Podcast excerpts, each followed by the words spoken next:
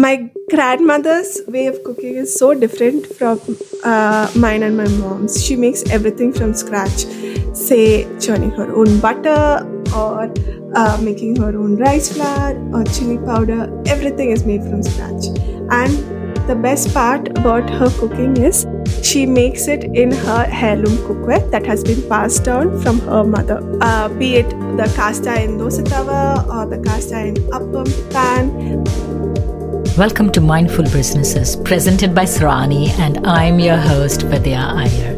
In our podcast, we bring to you brands which are mindful in their practices and processes. A mindful business adopts and employs sustainable social, economic, and environmental practices. Today, we have with us Kavya Cherian, founder of Green Heirlooms, sustainable organic cookware. Welcome, Kavya. Kavya joins us from Kochi, India. Hi, Vidya. Thank you so much for inviting me. It's such a pleasure. Isn't it interesting that cultures which are thousands, even tens of thousands of miles apart, have similar cooking practices and even foods for that matter? You know, almost every culture has a noodle, some form of a noodle, and even the pots and pans. Yes, definitely. So while I was doing a lot of research for my uh, business, I came across a lot of um, similar cultures having similar cookware. Like for instance, uh, a mortar and pestle in India, there are different versions of it. So there's a Indian version, there's uh, another version in Thailand, there's another version in Italy, there's another version in so many different places. So my grandparents uh, used to work in Nigeria. So when they came back to India, they brought a mortar and pestle, which is made of brass. It's so wonderful to see different cultures having a similar way of cooking and a similar kind of cookware. Especially the cast iron pot. During the pandemic, and everybody was cooking and my family we were like rushing out to buy this particular pot to bake a bread in. Yes. And it was sold out and it was eh, you know it went at a premium uh, if at all if it was available. Yes like in america the cast iron skillet is um, is it has been always there right? Like uh, lodge sells like really good quality cast iron skillets if i'm not wrong Yes, yes, I got my first Lodge griddle to make dosas 30 years ago. I still use it. Yes, that's the best thing about cast iron cookware. It will last you a lifetime. It will probably outlive you if you take care of it well. So, what are the traditional materials that used in traditional societies for cooking? Not now, like say we went back 500 years ago. I think uh, probably clay cookware because it's easily found and the technique in which the potters use to make this cookware has been evolving over the years. Then um, another version would be stone, stone cookware, like soapstone cookware. Again, this is another classic example of how um, different cultures use the same material for having different varieties of cookware. Like um, while I was doing research, I found a beautiful cookware brand in Brazil that uses soapstone cookware, and the design is exceptionally good. So I can see a lot of similarities between the cookware in different parts of the world. Is stoneware cookware used in India too? Yes. So it's soapstone cookware. Mm-hmm. It is a naturally occurring stone which is mainly composed of um, mineral talc, which is rich in uh, magnesium in Korea, they have these stone bowls too, where they famously serve a dish called bibimbap. Oh, it's my favorite. Uh, I'm not sure what stone. It's a pretty heavy stone. Um, okay. Is soapstone pretty heavy? yeah, it is heavy. Fairly... It is heavy. But it is a soft stone. So if you dig your nails into the stone, it'll actually go inside. So the one that is used for bibimbap seems more like a harder stone okay. similar to granite. Okay. Yeah but but the same dish in in the restaurants or in homes you can have it served in your regular china the rice with the okay. uh, toppings or they heat up the stone really hot. Okay. And they put they put the cooked things in the stone and they bring it to your table. Oh okay. That's nice. Yeah so the rice actually becomes crisp at the bottom. I almost want to go out and get one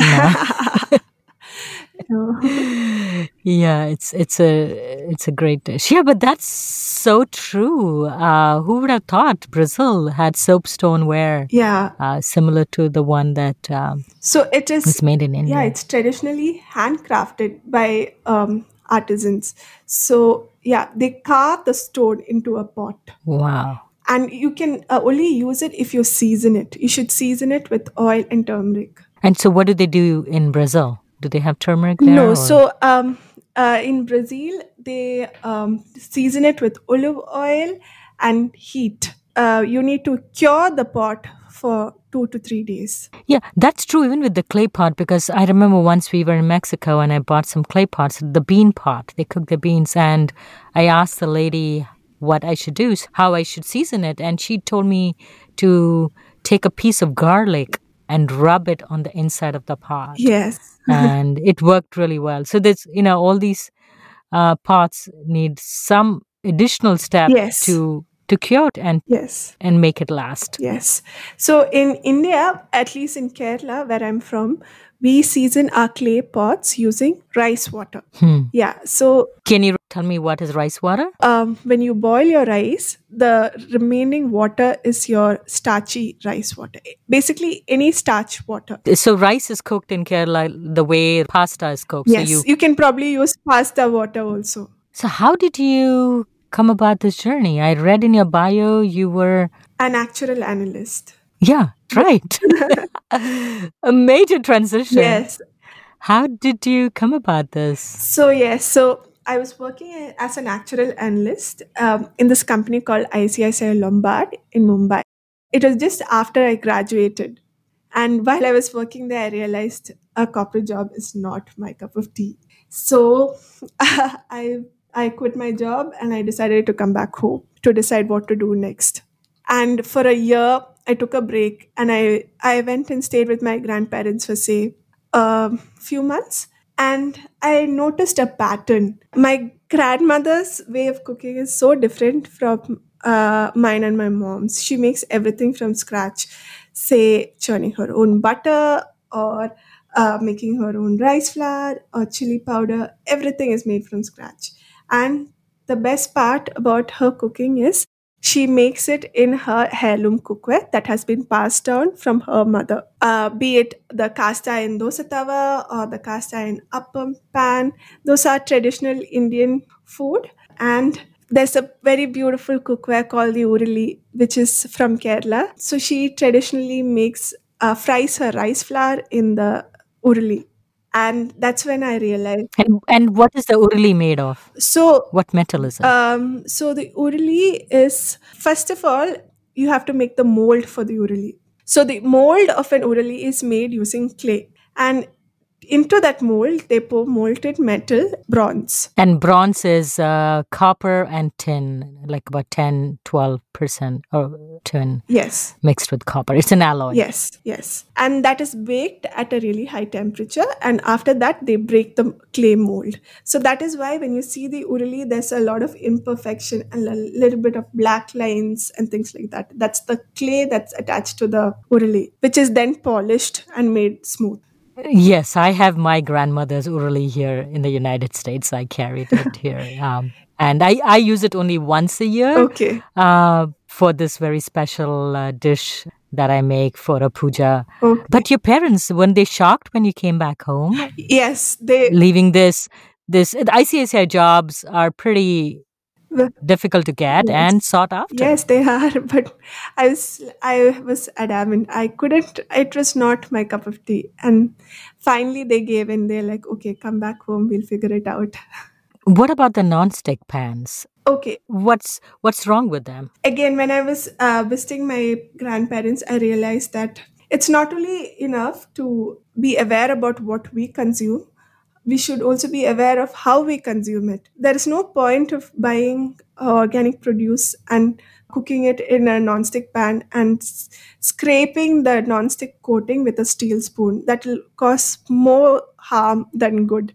So um, that's when I realized that we need to go back to our roots and find traditional cookware that can actually benefit our health and well-being like say the cast iron cookware it adds iron to your food and clay cookware uh, traditionally it's not so good to cook acidic food in a cast iron cookware because it will ruin the seasoning so I, uh, for acidic food it's best to cook in a soapstone cookware or a clay cookware because it will make your food alkaline and it is easier for the food to get digested. So there's a whole science behind it. Yes. The why they used it. Yeah. But what can beat the convenience of a non-stick pan, right? It takes me literally one second to clean, doesn't need seasoning. I use less oil. Um, and say I switch from this metal spoon to uh, a rubber spatula to um, cook and uh, stir my cooking. What is wrong with a non-stick pan? Does a non-stick pan add uh, nutrition to your food? I it doesn't. I do think non-stick pans have some toxicity yes, in them yes. too. Uh, when high fumes. Um, yes, yes, it does. So I, uh, you're not supposed to cook food at a high temperature on a non-stick pan because right, right, yeah, the the high temperatures cause these toxic fumes. Yes. So there, uh, there are so many instances where a cast iron cookware uh, is much better than using a uh, non-stick pan. If you season it well, it is as good as a non-stick pan. Right, and actually, that's true. The thirty-year-old Lodge griddle that I have, I use, I think, even less oil than the non-stick pan, and I do agree with you. The same batter of say dosa cooked on the non-stick pan versus the cast iron pan, there is a difference in the taste. Yeah, and the texture also. I think it it becomes a lot more crispier on the uh, cast iron than on a, on a non-stick pan. So yeah, so you're back home, you're watching your grandmother cook, and then what? So then I realized that there's a really good opportunity here, and if I educate people on the benefits of these traditional cookware, it is so uh, beneficial for everyone. So we chucked out all the non-stick pans in our house and moved completely to cast iron and clay and soapstone cookware. And that's how I started. I tested out my products for the first two months before I launched my uh, website. Green Heirloom offers a platform for these artisans. Yes. So, do they still use traditional generational skills that they learned from their grandfathers and their fathers too? Yes. Or mother to make these utensils? Yes. So, um, there's a small town called Mannar in central Kerala, which is known as the Bell Metal Town. That's where, for centuries there is there have been certain group of people that have been making urlis so before i started my venture i went and visited them i saw the whole process of how they are making the urlis it's a beautiful process it's a craft that has been uh, perfected over years and over hundreds of if not thousands yes definitely and this craft this handcrafted uh, urli the knowledge that that has been passed from their forefathers. It's a beautiful uh, sight to watch them make the urali. And I'm also I also work with local artisans to make the clay cookware. So I give them designs and they make it according to my specification. And soapstone cookware also local artisans hand carve the stone for me. It's pretty incredible that these skills and craftsmanship have survived and still you can find people who can do this. But unfortunately, uh, the soapstone cookware is it's uh, the skill, the number of people making the soapstone cookware are reduced drastically. Like I had a really difficult time tracking down people who are still making this. There are only few places wherein these people are situated these local artisans who make them. Basically, what are the products that you carry in terms of material and in terms of cookware? I have three materials um, clay cookware, cast iron cookware, and soapstone cookware. And under these, I have I have kadai, that's a wok. Then I have a skillet. I have a grill. I have a lot of clay pots wherein you can cook. You can stir fry. You can cook curries. You can do a lot of things. And soapstone cookware, basically, it's for curries. So I have something called as a yogurt or a curd setter uh, which is a clay pot wherein you can uh, make your own yogurt or curd and it'll set perfectly because the clay pot is porous in nature. So it's a beautiful piece. That's something that we designed and the artisan made it for us. Yes, I have a curd setter, uh, which, uh, and I think the yogurt made with the curd setter, it it tastes completely different. It's so, and it's. I feel you don't have to refrigerate it No, it, you don't. because the pot itself is aerated and it cools it, so it doesn't Yeah. become sour Yes. that quickly. Yes, that's the beauty of clay. It's porous in nature, and so is uh, the soapstone.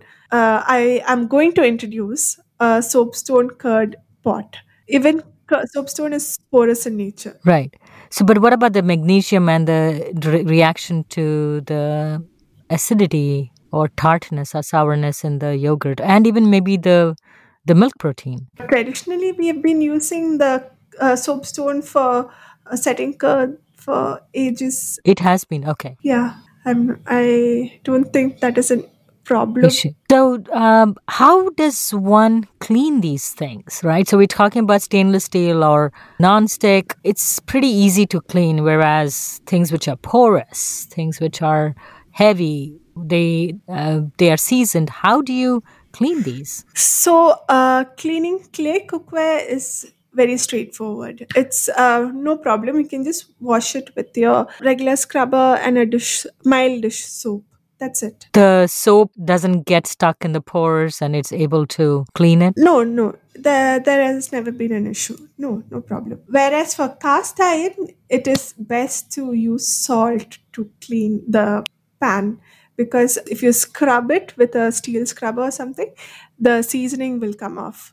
So you just use salt and water. Yeah, and warm water, and uh, you rub the surface of the skillet or the pan, and you apply a coating of oil, and you keep and you store it, and it should be extremely dry. If it's not dry, it'll get rusted, and you have to reseason it again.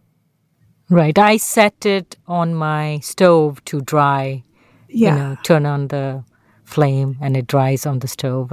Yes. So how do you test for lead in your materials or any other toxins in your material? Do you do any tests? Um. So far, I haven't, uh, but I plan on doing it, especially for my clay cookware. Since uh, I started this whole venture during this COVID situation, most of the labs are not functioning. So once it's up and running, I plan on testing it. So does Heirloom give back to the artisans other than giving them a platform to sell their goods worldwide? So currently, um, I'm working on a profit sharing model with my local artisan that I'm working with. That is my plan for the future. You also had uh, tamarind wood, Wood uh, chopping cutting board. boards. Yeah, chopping boards, cutting boards. So what is so unique? Tamarind wood has been always the first choice when it comes to cutting board, especially in India, because we use tamarind for in our dishes very often.